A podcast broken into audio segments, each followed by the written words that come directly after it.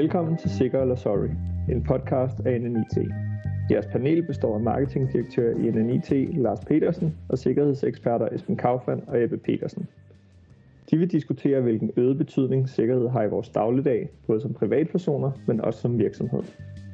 Vores mål med podcasten er at give jer kære lyttere et større indblik i sikkerhedsverdenen og komme med gode råd.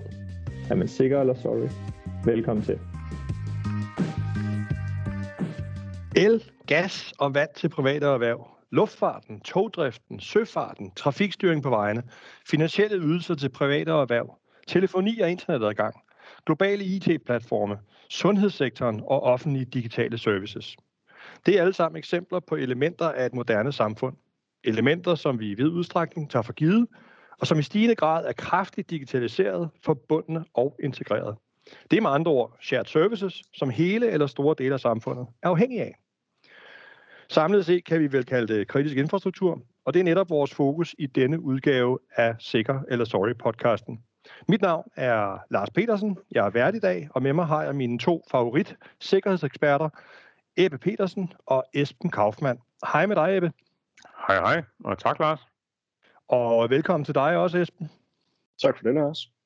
Og vigtigst af alt, velkommen til alle vores lyttere. Jeg nævnte nogle eksempler på kritisk infrastruktur i øh, min indledning, og jeg kunne egentlig godt lige tænke mig at starte den ud med øh, Esben og Ebbe her i forhold til at høre, hvad for nogle af de der shared services, som jeg nævnte i flæng, hvad for nogle af dem kan I egentlig personligt bedst undvære, hvis nu det skulle gå galt? Sådan sagt lidt med smil på læben. Esben? Og oh, den er svær, ikke? Fordi der er jo ikke særlig meget, man har lyst til at undvære. Jeg tror umiddelbart, så er det, øh, så er der nogle af de her digitale adgange og lignende, jeg måske kunne se mig for uden, øhm, da jeg alligevel vægter rent drikkevand og nogle, noget asfalt på vejene, sådan højere end det andet. Men, øh, men nu mig, om jeg ikke kunne skifte mening undervejs, hvis jeg får fjernet det. Ja, det er sådan lidt pest eller kolera i virkeligheden. Hvad med mm. dig, Ebbe? Hvad tænker du? Uha, jamen den er, den er rigtig svær, ikke? Altså nu er der jo en diskussion om Danmarks Radio, er det kritisk infrastruktur eller ej, og det er det vel et eller andet sted, fordi de skal kunne meddele ud øh, via radio til befolkningen om, at øh, nu er der et eller andet øh, brand i en skov, eller hvad det måtte være. Øhm, og nu er jo Netflix, så jeg, jeg, jeg synes, det er svært at vælge, Lars. ja, Jamen, jeg synes også selv, det er svært. Jeg har også fordelen af, at jeg kan stille spørgsmål, og jeg behøver ikke selv at forholde mig til det, men, men øh, når jeg kigger ned igennem listen, så, så synes jeg også, det er svært. Øh, men det er jo interessant, hvor mange shared services, som vi som samfund og som borgere og som virksomhed og organisationer øh, forliger os på i, i det daglige. Og det er jo som sagt det, vi skal kigge mere på i dag. Det her tema omkring infrastruktur. Der, hvor den bliver kritisk øh, og afgørende for, at vi kan leve det liv, vi gerne vil, og drive den type virksomhed, som vi gerne vil på den, på den helt store skala. Jeg kunne egentlig godt tænke mig med jer to at starte med at kigge på, hvorfor overhovedet tale om kritisk infrastruktur i dag? Øh, kan man ikke sådan sige, at det har da altid været kritisk, så er det mere kritisk i dag, end det har været tidligere? Med tidligere mener jeg ikke i sidste uge, men der mener jeg måske for 10 år siden eller for 20 år siden. Nogle perspektiver på det? Skal vi starte med dig, Esben? Ja, det kan bestemt. Hvad hedder det? Er det mere kritisk nu, end, end det har været tidligere? Nej, det er det måske ikke, men der er en helt anden dimension, som er ny. Det er digitaliseringen. Øhm, al vores øh, infrastruktur er digitaliseret i en eller anden form. Før i tiden, øh, 100 år tilbage, så, så kørte togene, så med tog, med det, togchaufføren han stod der og, og dirigerede, og vi havde nogle analog tavler og lignende. Sådan er det jo ikke længere. Altså togene kører, fordi IT den fungerer. Øhm, og det samme gør sig gældende for en lang række af de her andre kritiske infrastrukturkomponenter. Øhm, så hele digitaliseringen har taget over både vores samfund, som vi kender fra, fra Facebook og Netflix og lignende, men lige så vel i forhold til de kritiske infrastrukturkomponenter. Og det gør, at, at det er en, man kan sige, det, der er behov for yderligere fokus i forhold til kritisk infrastruktur, hvordan den digitaliseret, og dermed også er den beskyttet korrekt i forhold til den hverdag, vi kigger ind i. Hvornår så du det der tage fart? Altså, er, er det bare kommet snigende op igennem øh, 80'erne og 90'erne, eller hvornår? Mm, jeg tror, at det vi så, det var, at det skete i takt med digitalisering af samfundet. Mest nærværende for os som, som borgere, det har været det, der er tættest på os. Det har været Netflix, det har været NemID, det har været Aula som, øh, som forældre og lignende. Det er nogle af de ting, som vi, vi bruger i dagligdagen. det mere latente, det som vi ikke rigtig har, har syn for sagen for, det er jo togdrift, det er vandforsyninger, det er alle de her ting, som også er blevet digitaliseret i takt med det. Øhm, I takt med, at man har kunnet se en sige, produktivitetsforøgelse, en, en, en bedre måde at servicere borgeren på via digitalisering af det. Så det er kommet snigende ind i den her scene. Øhm, men jeg tror ikke, man skal, man skal ikke være så blåret og tro, at, at man, siger, man er sikker den vej igennem øhm, her i den podcast også. Øhm, hele digitaliseringsaspektet, det går netop på, at man, har man styr på cybersecurity-delen af det her. Og der er, der er en kritisk infrastruktur, det er altså en komponent, vi i samfundet har brug for at få styr på. Ja. Hvad tænker du, Eva? Jamen, jeg tænker mange ting. Øh, jeg øh, får lige at følge op på, på, på de moderne ting der, som jeg er inde på. Øh, altså, hvis vi mister vores mobiltelefon i dag, er det kritisk infrastruktur? Nej, det er det ikke, men, men vores kørekort ligger... Øh, altså, vi har mange services, vi lige pludselig er afhængige af, vores netbank og, og, og så videre. Øh, så det er lige pludselig en kritisk komponent for den personlige øh, borger, kan man så sige, at man, man bliver meget sårbar, hvis man ikke har adgang, eller hvis ens konto øh, på tværs bliver kompromitteret. Øh, men spoler vi lidt tilbage, så synes jeg da i, øh, og nu må jeg lige, jeg tror det var december i, 23. december i 2015, øh, der havde vi jo det her strømudfald, øh, eller hvad man nu skal kalde det, i flere timer over i Ukraine. Øh, og det var noget af det, som øh, der blev kaldt black malware. Øh, og, og, og nu ved jeg ikke, den der region, og I må hænge ikke hvad kan man sige, ja, om jeg udtaler det helt korrekt, men det var vist øh, Ivano øh, Franciski, et eller andet øh, regionen, der ikke havde strøm i flere timer. Øh, det lyder helt rigtigt udtalt. Ja, det tænker jeg. Og, og vi snakker december og Ukraine, og, og, og I ved selv, hvor, hvor koldt det er i Danmark. Øhm, og, og derover har de bare en, en anelse lidt mere koldt. Ikke? Øhm, ja, det var, det var nogle timer, øh, men, men spørgsmålet er, hvad er det, det gør? Øh, ved os som folk, hvis vi mangler de her basale ting. Altså strøm i Danmark er jo også kritisk, kan man sige. Alt går jo stort set mm. i baglås, hvis det er over længere tid. Ja, det er det. Ja, vores øh, kære venner og andet i Texas har jo lige været igennem en, en lignende proces, kan man sige, hvor det blev lige lidt vel koldt for, for rigtig mange af dem. Øh, et andet aspekt omkring det her med, hvorfor vi taler kritisk infrastruktur i dag, tænker jeg måske kan hænge lidt sammen med den her lidt sammensmeltning, vi har set af sådan den klassiske IT-disciplin, sammen med øh, øh, operational technology eller produktions-IT, at de to verdener, de smelter sammen, og jeg tror, det er også det, du var inde på, Esben, med, at digitalisering har egentlig også kastet sig hen over produktionsapparatet, og det er blevet forbundet med internettet, og der er kommet adgang til det, og det er blevet forbundet med kar, ikke? Så, så der bor vel også et eller andet der, godt ikke? Jo, enormt meget. Man kan se altså, nogle af de her eksempler på, øh, på nye lagerhal og lignende, hvor det er automatiseret robotter, der kører rundt, og, og den er stort set fuldt automatiseret, så det kører 24-7 i forhold til nogle robothaller, hvor at man har robotter, der kører rundt med lagervarerne, man har robotter, der kører ind på produktionsanlægget og, og laver det, de skal derinde. Så fuldt automatiseret, håndteret remote fra, så der sidder nogen for at supportere det i, i andre lande og lignende. Så det er jo enormt effektivt og hvad sige, virkelig en måde at, at øge produktiviteten. Men det er jo også der, hvor vi ser den her convergence mellem OT og IT, hvor uh, at der er nogle forbundne risici i forhold til den. Uh, når det sker, netop at du kan sidde remote fra med din IT-supporter og supportere de her automatiserede robotter, der har stort set fuldt automatiseret hele produktionsapparatet. Øhm, men også med den tilhørende risici, at alle de andre milliarder, der er online på resten af globen, de har også en potentiel mulighed for at tilgå de her remote-systemer. Ja, lige præcis. Ja, og, og, og lægger man så også øh, hvor den menneskelige adfærd ind, altså øh, ting koster, når vi er oppe i de der øh, store systemer, så hvis vi tager en eller anden, øh, hvad kan man sige, større provider af noget kritisk infrastruktur ude rundt omkring i verden, jamen så er det jo typisk noget, undskyld hvis jeg fornærmer nogen derude, men, men, men øh, noget gammelt skrammel. Øh, og sidder man på en, en gammel øh, AS400-baseret øh, kontrolsystem til et eller andet større øh, kraftværk, eller et eller andet, som man har brugt rigtig mange millioner på i, i tidernes morgen. Og det gør man jo så moderne, øh, og undskyld min, min øh, teknikalitet her, ikke? Men, men det er jo, at man så sætter en, en, en frontend webserver på, øh, som så gør, at man kan, kan tilgå, øh, hvad kan man sige, den her gamle øh, kværn øh, AS400. Øh, og det har der jo været i tidernes løb nogle, nogle gode eksempler på.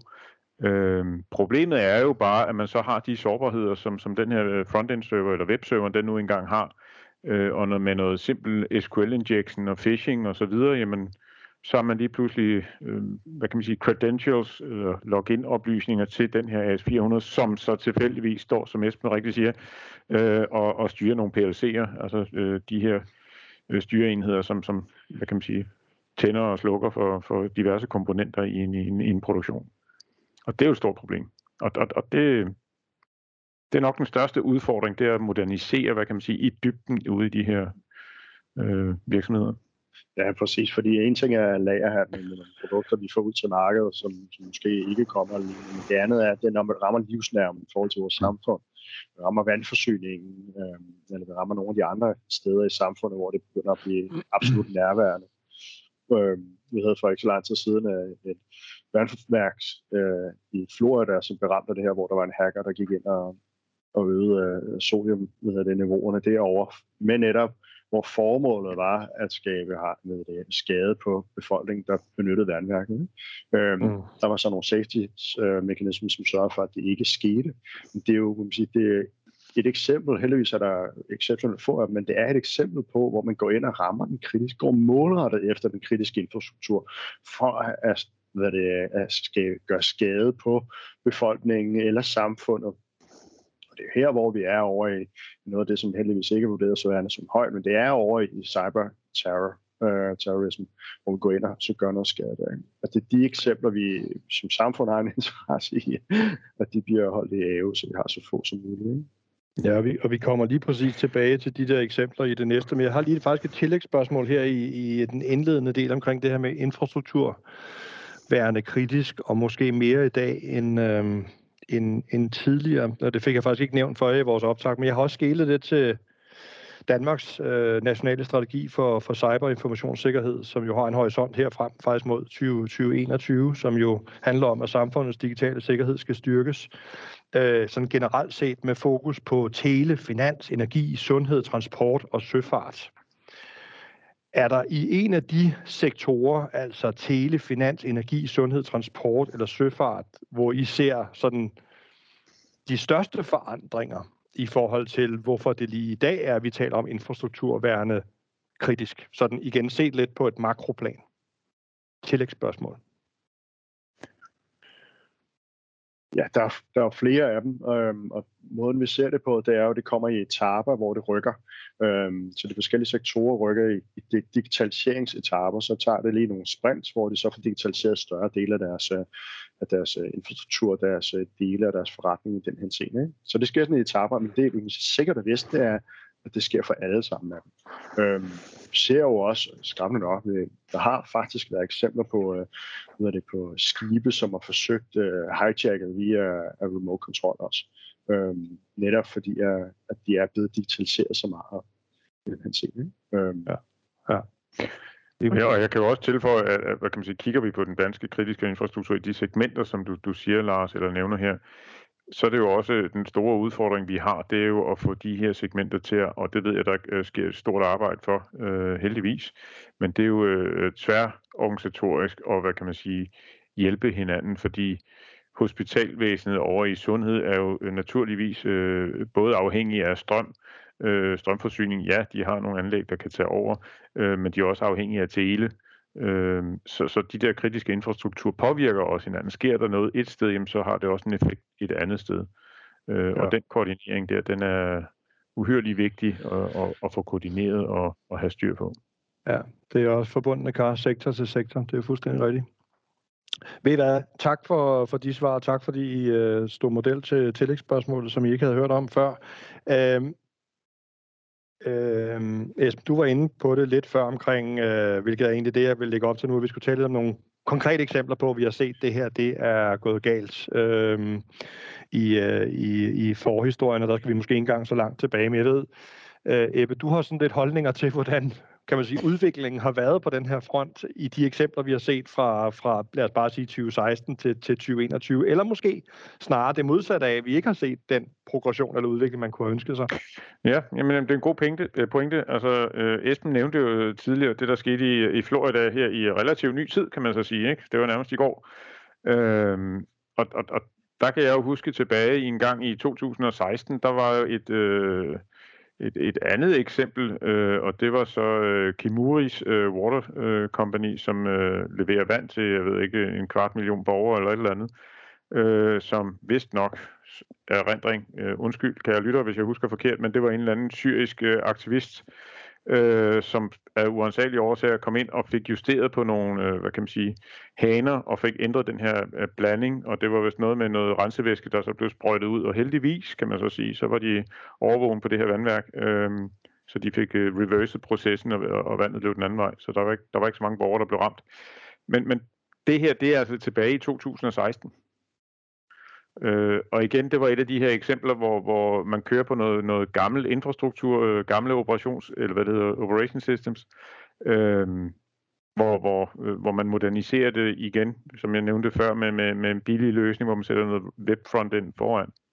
Og så er det altså relativt nemt for en hacker øh, at bruge moderne tools til at bryde ind og, og få det, der skal til. Øh, og så er det jo bare et spørgsmål om vilje øh, og lyst til at, at gøre en skade. Desværre er der mennesker, der ikke har hjertet det rigtige sted.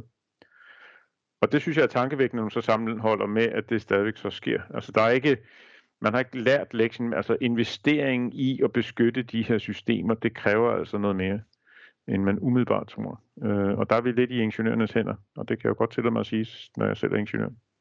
Ja, og vi kommer lidt tilbage til det, når vi øh, kommer ind i sådan ligesom den tredje del, hvor jeg netop godt kunne tænke mig at tale om, hvad, hvad kan man reelt gøre for at imødegå øh, de her problemstillinger. Så det, det, det kan vi forhåbentlig øh, blive lidt klogere på øh, sammen med vores øh, lyttere lidt senere.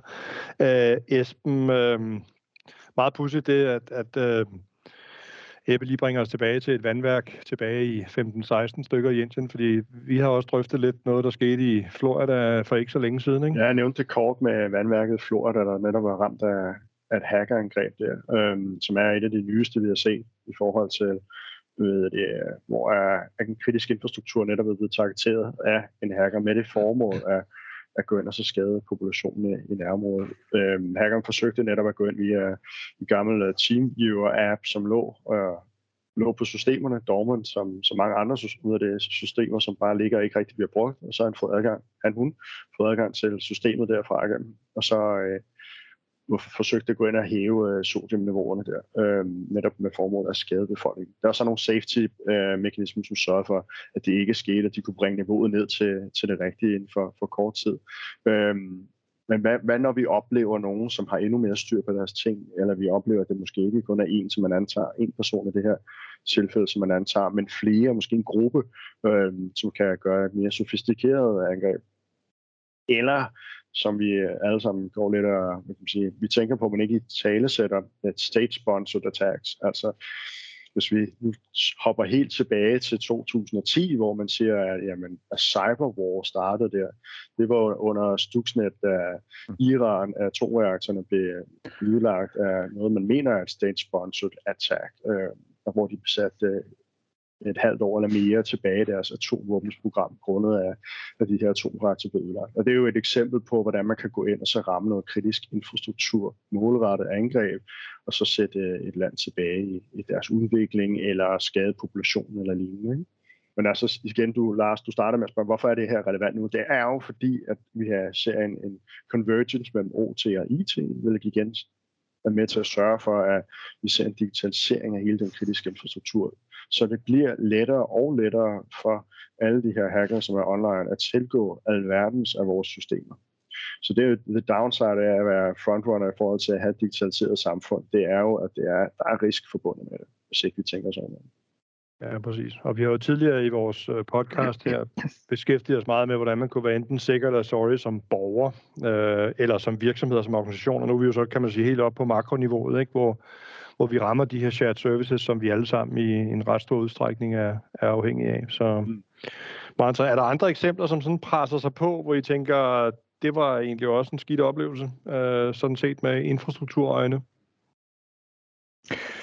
Jamen altså inden for tele øh, var der også i Holland over tilbage øh, med, med, hvad det hedder, hvor hele alarm, øh, altså det der svarer til 112, blev lagt ned. Øh, og, og, og problemet er jo netop, at, at sammenfald af incident, øh, altså hvis vi lægger øh, 112 ned, og vi, vi tager øh, strømforsyningen, øh, og så kan der være nogle, nogle kritiske, hvad kan man sige, trafikale knudepunkter, vi måske også får gjort et eller andet ved, øh, eller hackerne gør ved, altså i, så, så er vi ude i en eller anden form for større terror. Øh, altså de scenarier, der, der, der, bliver man, der bliver man lidt skræmt. Øh, mm. og, og som Esben rigtig siger, så er det jo typisk med de kapaciteter, og det er måske den trøst, man skal have, øh, altså kapaciteterne for at kunne gøre de her ting, og det ikke bare er, hvad kan man sige, nogen, en, en eller anden aktivist eller en, en, gruppe, der siger, nu vil jeg øh, lave en terrorhandling, ligesom Breivik han gjorde op i, i Norge desværre, ikke? Øh, det vil kunne forekomme øh, i enkle scenarier. Det, jeg synes, man måske skal, skal huske på, det er, at de her meget destruktive øh, incident, der kommer, de kræver altså noget, øh, noget hvad kalder man det, skræddersyet malware. Altså hvis, hvis, hvis Esben og mig sætter os ned og siger, nu skal vi øh, lægge, hvad ved jeg, hele danske energinet ned, øh, jamen så kræver det, at vi laver noget malware, der virker, og det var også det, der var i, i Stuxnet. Øh, det var vidderligt øh, skræddersyet, og, og for dem, der ikke ved, hvad Stuxnet er, kan jeg opfordre, at man lige googler det. Øh, det var det første cyber weapon, kan man så sige, der, der blev brugt ude i verden. Øh, men det giver mig lidt ro i maven, fordi det kræver altså øh, også, som Esben siger, med det her, at man er statssponsor. Altså du har de rigtige ressourcer og rigelige af dem til at gå ud og lave det her skræddersyede malware, øh, som så kan lukke de her ting ned. Øh, før at vi ser de der leviner af effekten, der sker øh, altså på flere sektorer på én gang. Mm. Men så er det også ja. decideret, altså så er det warfare, kan man så sige, vi er ude i, ikke? Ja, lige præcis. I har tidligere rost øh, både organisationer og virksomheder for i stigende grad at være åbne omkring det, de har oplevet i forhold til at være udsat for, for et øget trusselsbillede øh, generelt, men også konkrete angreb. Øh, og derfor er, er der, har I ligesom talt ind i, at der har været et mindre og mindre mørketal øh, for hændelser. Hvad, hvad, tænker I, når vi taler kritisk infrastruktur? Er der et stort mørketal her, eller, eller er det det samme, der er gældende her, at, at øh, vi er blevet bedre til at dele erfaringer? Jeg, jeg tror måske, der er et jeg ved ikke, man kan sige stort, men i hvert fald større vil min antagelse være. Men det er fuldstændig ubegrundet, ved det, men min antagelse vil være, at som nation har man en større interesse end som organisation i at holde det relativt skjult i forhold til de angreb, der foregår af flere årsager herunder mange politiske. Øhm, så det vil være min umiddelbare antagelse. Ja. Ja, og jeg, jeg tror, jeg vil tilføje at sige, at, at, at der sker meget. Det kan vi også se med, med vores kunder, hvad der står og banker på vores firewalls og intrusion detection systemer for de kunder, som vi hoster her i NNIT. Øhm, og det er jo, at, at der er mange, der forsøger at komme ind, og, og, og hvis der er nogen, der kommer ind, jamen så er det, hvor de er sådan, snuser lidt rundt. Og det kan godt øh, hvad kan man sige, relatere sig til den her teori om, at er der nogen, der er statssponsoreret, jamen så har de ikke lyst til øh, og, og hvad kan man sige, lave et angreb, men de gerne finde ud af, hvor svært det er. Så det er lidt ala, øh, når russerne sender en ubåd over i den svenske skærgård, jamen så tøffer de lidt rundt øh, og, og kigger og ser, hvordan og hvor let det er, hvornår bliver vi opdaget osv. Ikke? Øh, men, men, men de trykker ikke på en eller anden nuke-bombe øh, øh med det samme, øh, heldigvis. Men de afsøger kapacitetsmulighederne, og hvad kan man gøre? Ikke? Og, og det samme er der inden for, for, for cyber, hvor man kan sige, når vi snakker om de her øh, terroristgrupper og øh, statssponsorerede aktører, jamen så er de hele tiden ude og finde ud af, hvad kan vi, hvor dygtige er vi, og, og hvis der nu kommer et angreb fra den ene part, hvordan kan vi så lave et modangreb, og, og hvor klar er vi til det, ikke? Ja. Og det er nok Super. det, vi ser skyggen af, af skyggetal, tænker jeg. Okay, tak skal I have. Øhm, Altså nu brænder der jo så det spørgsmål på hos mig med, øh, øh, hvordan kan vi så sikre den kritiske infrastruktur, øh, når vi kigger, kigger fremad. Der er der, vi virkelig skal tabe ind i jeres øh, forudsigelser og ekspertviden her. Så, så det, jeg kunne tænke mig, at vi skulle, eller rettere sagt, I skulle kloge lidt på nu, det er, hvem bærer egentlig et ansvar for at sikre denne her infrastruktur? Øh, og når vi kigger på det, så skal vi måske også kigge lidt på, hvad skal man så rent faktisk foretage sig for at kunne sikre den infrastruktur? Og så måske nogle generelle perspektiver på, hvordan fremtiden ser ud. Men, men lad os starte med det første først. Hvem, hvem synes I, der bærer et ansvar for at få det her fikset? Så den kritiske infrastruktur forbliver sikker, og ikke sorry? Esben? Jamen, øh, Ebbe? Ja, ja Jamen, det, altså, jeg synes jo, at... Vi sidder ikke akavet i det samme lokale, og Nej. jeg ved ikke, hvem der skal sige noget. Det er faktisk, fordi vi er på Teams, så er det ikke helt så intuitivt. tak. Nej, men altså, jeg synes jo, altså, øh, øh, staten gør jo noget nu med, med den her øh, strategi inden for, for cyber, netop at koordinere indsatsen på tværs af sektorerne. Øh, og de er velvidende om at få afdækket, hvad kan man sige, hvad er behovet, og hvad, hvordan er infrastrukturen eller arkitekturen i det hele taget i, i den offentlige sektor. Øh, og så er der de private øh, energiselskaber osv., som, som er jo også er en del af de her sektorer, som nu har deres øh, decentrale cyberenheder, øh, DCIS'er. Øh, og, og, og der sker et stort arbejde, og der er fortrøstningsfuld på, at, at øh, der kommer noget. Det man skal bare huske på, det er, at der, der skal være sådan nogle penge med til at implementere de her strategier, som så kommer fremadrettet. Netop som, som jeg sagde, når vi har nogle gamle skattesystemer, vi har noget gamle AS400, eller hvad det måtte være af gammel skram, øh, jamen altså, det er lidt trist, når man skal ned på, på Statens Museum øh, og, og finde i arkivet en eller anden gamle øh, printkort for at erstatte en gammel server et eller andet sted, der står og, og skuer. Ikke? Øh, det ville være smartere, hvis man brugte noget moderne teknologi. Og de sikkerhedsting, øh, som der nu skal, skal til for at beskytte det. Dermed øh, vil jeg jo så også sige, at, at den enkelte medarbejder, og det er jo sådan set ligegyldigt, om man er i en privat virksomhed eller man er i en offentlig institution, jamen altså, hackerne, de gør jo det, som de synes er nemmest. Øh, og hvis jeg kan lokke med noget phishing-kampagne ud, og det lyder så banalt, men altså det, det er sådan, jeg kan gå ned og, stjæle en bil på tankstationen, og jeg tager selvfølgelig den bil, der, hvor nøglerne sidder i, og motoren den går, fordi det er smadret koldt, og vedkommende er doven, øh, og lade være med at slukke øh, bilen, ikke? og så kan jeg bare hoppe ind, og så kører man. Øh, og det samme er det jo inden for cyber. Altså, mm hvis jeg kan gå ind igennem øh, kontorlandskabet uden at blive approached, øh, og, og i øvrigt bare har taget en fotokopi af mit badge, øh, adgangskortet til den pågældende øh, organisation, jamen så er jeg jo inde. Og så skal jeg lige tage nogle billeder, nogle skærmbilleder, hvor der er nogen, der logger ind og, og får credentials, og så er jeg jo sådan set inde. Ja. Så staten er selvfølgelig et, øh, et oplagt valg i forhold til, hvem der bærer et ansvar, men jeg tænker også, der er en, en væsentlig mængde private aktører på tværs af de her sektorer her, som vi taler om, altså finansielle ydelser og øh, luftfart, øh, søfart og så videre, så videre. Så, så, så der er vel også flere, Esben, der, der skal hanke op i sig selv for at være medvirkende til, at kritisk infrastruktur er sikker og ikke sorry.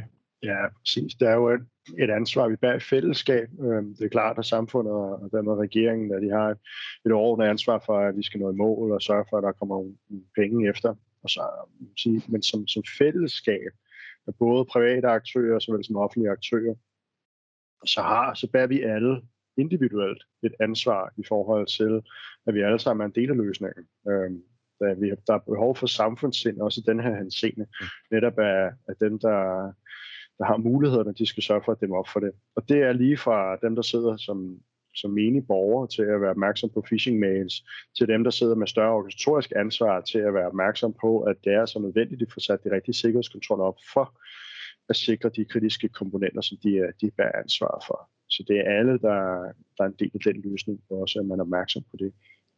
Øhm, og nok ikke man, gå, man skal være opmærksom på, at man ikke negligerer sin egen rolle, mm. øhm, og man ikke bare tænker, nej, det, det er naboen, der skal være opmærksom på det, det skal jeg ikke, eller jeg har jo kun ansvar for en lille komponent. Jo, men, men vær opmærksom på den lille komponent, du nu har ansvar for.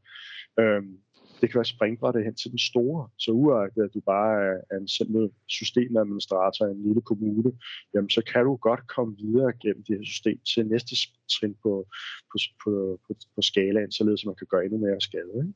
Så vi er alle en del af løsningen her.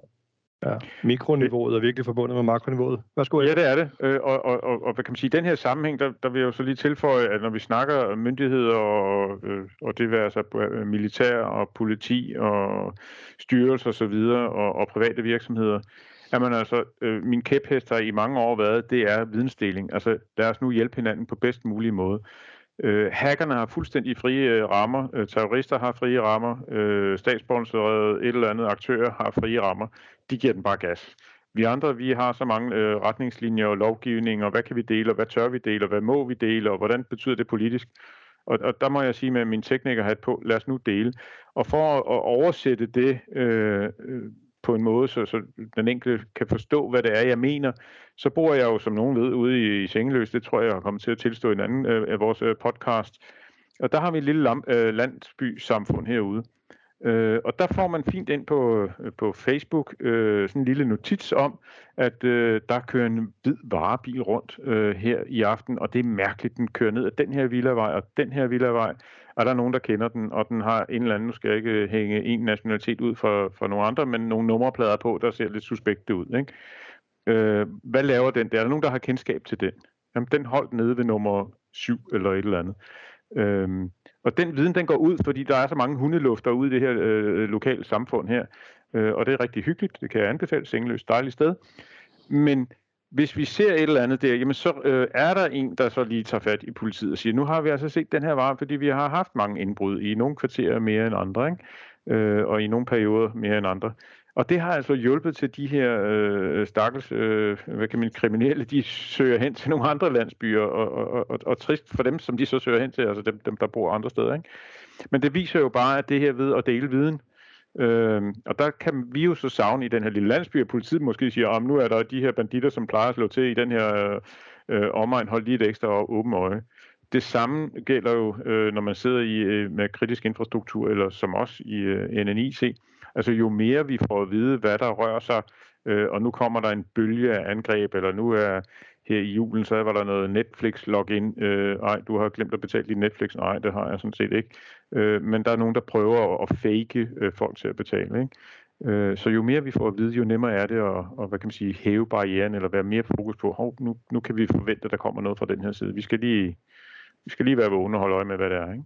Mm. Hvordan ser du det praktisk udmønt så når vi taler sådan den kritiske infrastruktur? Altså er det, tænker du her, er det brancheforeninger, der skal gå mere i the forefront, eller hvad, hvad, hvad tænker du, der rent praktisk skal gøres, for at man kan få den mulighed Jamen, for jeg, at Jeg, jeg, jeg tænker, uden at fornærme nogen, øh, at, at øh, den barriere nok ligger mere politisk, end den gør for teknikerne. Så snakker man lige meget, øh, hvor man sidder øh, på teknikerniveau, så vil alle gerne dele de her informationer. Det er mere et spørgsmål, kan vi, kan vi dele det her? Og, mm. og det er jo klart, det hænger jo lidt sammen med øh, den samme problemstilling, der har været tidligere med, øh, skal vi dele, at vi har været ramt? Altså, der er jo organisationer, der siger, at hvis vi har været ramt, så vil vi helst ikke øh, udtale os om det, fordi så påvirker det vores aktie eller vores omdømme, og, og så tjener vi ikke nogen penge, og puha, det tør vi ikke. Og den tendens har vi jo set ind i vores andre podcast, også hvor vi har talt om det, ikke? Hvor, hvor, hvor den har ændret sig, at folk faktisk nu er mere åbne om det. Så vi er jo i, vi er på vej i den rigtige retning, øh, og det skal vi så også bare og, i forbindelse med at dele information om, at, at nu er der altså lidt mere tryk på hackerne, end, end, end der var i går. Ikke? Jo, lige præcis. Jeg kan kun støtte meget op omkring det her med at dele viden. Øh, og jeg synes også, at vi ser nogle, øh, i hvert fald private aktører, øh, stille sig ud og så sige, øh, på samme måde som William Land, øh, IT-chefen der, Christian Pedersen, gjorde og gør mm. stadigvæk i tale, så det, jamen, det, det angreb, som de var udsat for, hvad er det for nogle læringer, de har trådt ud af den del af det? Øh, det er der, hvor det netop bliver et konkret eksempel på, hvordan vi kan hjælpe hinanden, lære hinanden og styrke hvad hedder det, vores fælles front imod alle det her cyberangreb derude. Og det er måske et praktisk konkret tiltag, så jamen, lad os gå ud og så dele de her erfaringer med hinanden i forhold til, hvad er det for nogle læringer, vi har haft, når vi nu har stået et, et kæmpe massivt angreb, som har lagt os ned, jamen så har vi haft de læringer på værende A, B og C og D. Det kan andre virksomheder så også tage, tage med, med tilbage. Og det er også noget, brancherne netop bør adoptere i deres tid. Ja. Tak skal I have. Øhm, jeg forestiller mig egentlig ikke, at øh, mængden af kritisk infrastruktur vil blive mindre over tid. Øh, så sådan her på falderæbet af podcasten, hvordan ser I fremtiden for, for, øh, for den kritiske infrastruktur? Hvis jeg tillader mig at antage, at det nok ikke bliver mindre kritisk, fordi de forbundne kar bliver bare stærkere og stærkere og mere og mere integreret. Elementet af shared services bliver større og større. Så hvordan ser fremtiden ud? Yep. Jamen, jeg tror, den er positiv forstået på den måde, at politikerne heldigvis nu er begyndt de seneste par år at få øjnene op for, at det her, det koster altså lidt penge. Det er lidt som at sætte en bilalarm i sin Mercedes, ikke? Nu kører jeg så ikke i Mercedes, men, men man, man køber en bil, og så glemmer man at sætte alarmen i, altså, selvom det er en dyr bil. Ikke? Øh, og her der kører man noget IT-infrastruktur, måske er det noget gammelt bras, eller også er det noget øh, funklende noget nyt, men man glemmer at sætte nogen til at monitorere det på det, fordi det er altså dyrt i manpower at have nogen til at kigge. Man kan sige, at øh, den automatiserede overvågning gør selvfølgelig også, at man får nogle, øh, hvad kan man sige, alarmer på, her er der noget galt, og øh, man, men så er vi over i, i måske det her, hvad, hvad skal man overvåge, hvordan overvåger man øh, ting og adfærd. Så det, det er jo en helt anden øh, diskussion. Ja, det åbner en helt anden boldgade Det, det kan man sige. Esben, hvad siger din glaskugle? Jamen, jeg synes, at glaskuglen den er, den er positiv, og men der selvfølgelig er, er masser af skrækscenarier derude, som vi helst ikke vil ramme ind i. Ikke? Som vil sige, så er der begyndt at komme noget fokus øh, både for regeringen og samfundet og så store virksomheder side i forhold til, at det er enormt vigtigt, at, at vi får styr på det her. Øhm, men som, som vi, vi har talt om rigtig mange gange, så er det arms race. Altså det handler om, at man, det er våbenkapløbet. Så vi, vi skal hele tiden være på beatet for at have styr på det her. Øhm, hvis man er fræk og kigger yderligere ud i, i horisonten, så, så kommer vi jo til at se mere af, som du siger, Lars, det her med, at det, det integrerer endnu mere de her forskellige øh, kritiske infrastrukturkomponenter, kombineret også med, at robotteknologien kommer ind, og, og vi ser flere af de her ting gå ind i vores dagligdag og blive påvirket. Vi tror alt muligt andet, som også bliver automatiseret, eller som er styret. Ikke? Øhm, så vi begynder at få en fysisk impact direkte. Og det er jo nok noget af det, som vi kommer til at se også med automatiske biler, der kører rundt, og man kan få pizza leveret, og Amazon kommer med deres øh, Amazon Prime, der kommer flyvende med, med varer og lignende. Ikke? Øhm, og skrækscenarierne er jo i den her scene, at de bliver overtaget af nogle udefra. Mm. Så, så convergence med OT, men også robotteknologi er noget, som vi, vi ser fremadrettet. Men, øh, men jeg oplever, trods alt, undskyld, jeg afbryder, vi oplever faktisk begge to, I, I slutter på en håbefuld note omkring, øh, hvordan øh, tingene vil, øh, vil udvikle sig. Så på, på den måde har vi jo fulgt den klassiske læst med, at øh, et, vi har forstået noget, øh, vi er blevet en lille smule skræmt, øh, men så her afslutningsvis, så peger I faktisk også frem mod øh, en, en håbefuld fremtid. Jo. Så så Ebbe, det skal være kort? Ja, det skal være super kort. Jeg synes gerne, at jeg lige vil løfte pegefingeren, fordi altså, i 1950, der var vi 2,5 milliarder, ikke? Øh, og i dag, der, der har vi rundet 7,8 øh, milliarder mennesker i den her verden. Og for lige at vende tilbage til det med tankstationen, eller øh, hvis jeg vil gøre øh, skade infrastruktur i 50'erne, så tage en eller anden stor bombe og lægge den under til den, og så løbe øh, i bør, bedste bjørnebandestil væk fra bomben, og så eksplodere lortet. Ikke? Øh, I dag der har vi altså potentielt øh, 7,8 øh, milliarder mennesker, der sidder og har adgang til vores kritiske infrastruktur. Så skal vi slutte den der i stedet for, så kan man være lidt skræmt måske. Ja, det havde jeg slet ikke lyst til. Altså, dine erfaringer fra 4. mellemreal tilbage i 1950'erne, der kan vi, det kan vi simpelthen ikke gå ind i nu. Øh, det, det, det ødelagde fuldstændig min afrunding, men, men ja. tak, Ebbe. Ja, jeg elsker også dig, Lars. Ja, præcis. Ebbe Petersen, sikkerhedsekspert i IT, tusind tak, fordi du var med igen i panelet. Tak for din deltagelse. Ja, Esben Kaufmann, Uh, tusind tak for, at du også er med i dag. Uh, også sikkerhedsekspert fra, fra NNIT. Også tak til vores producer, Peter Jansen. Og så vil jeg gerne sige allermest tak til dig, som har stået podcasten igennem og lyttet med.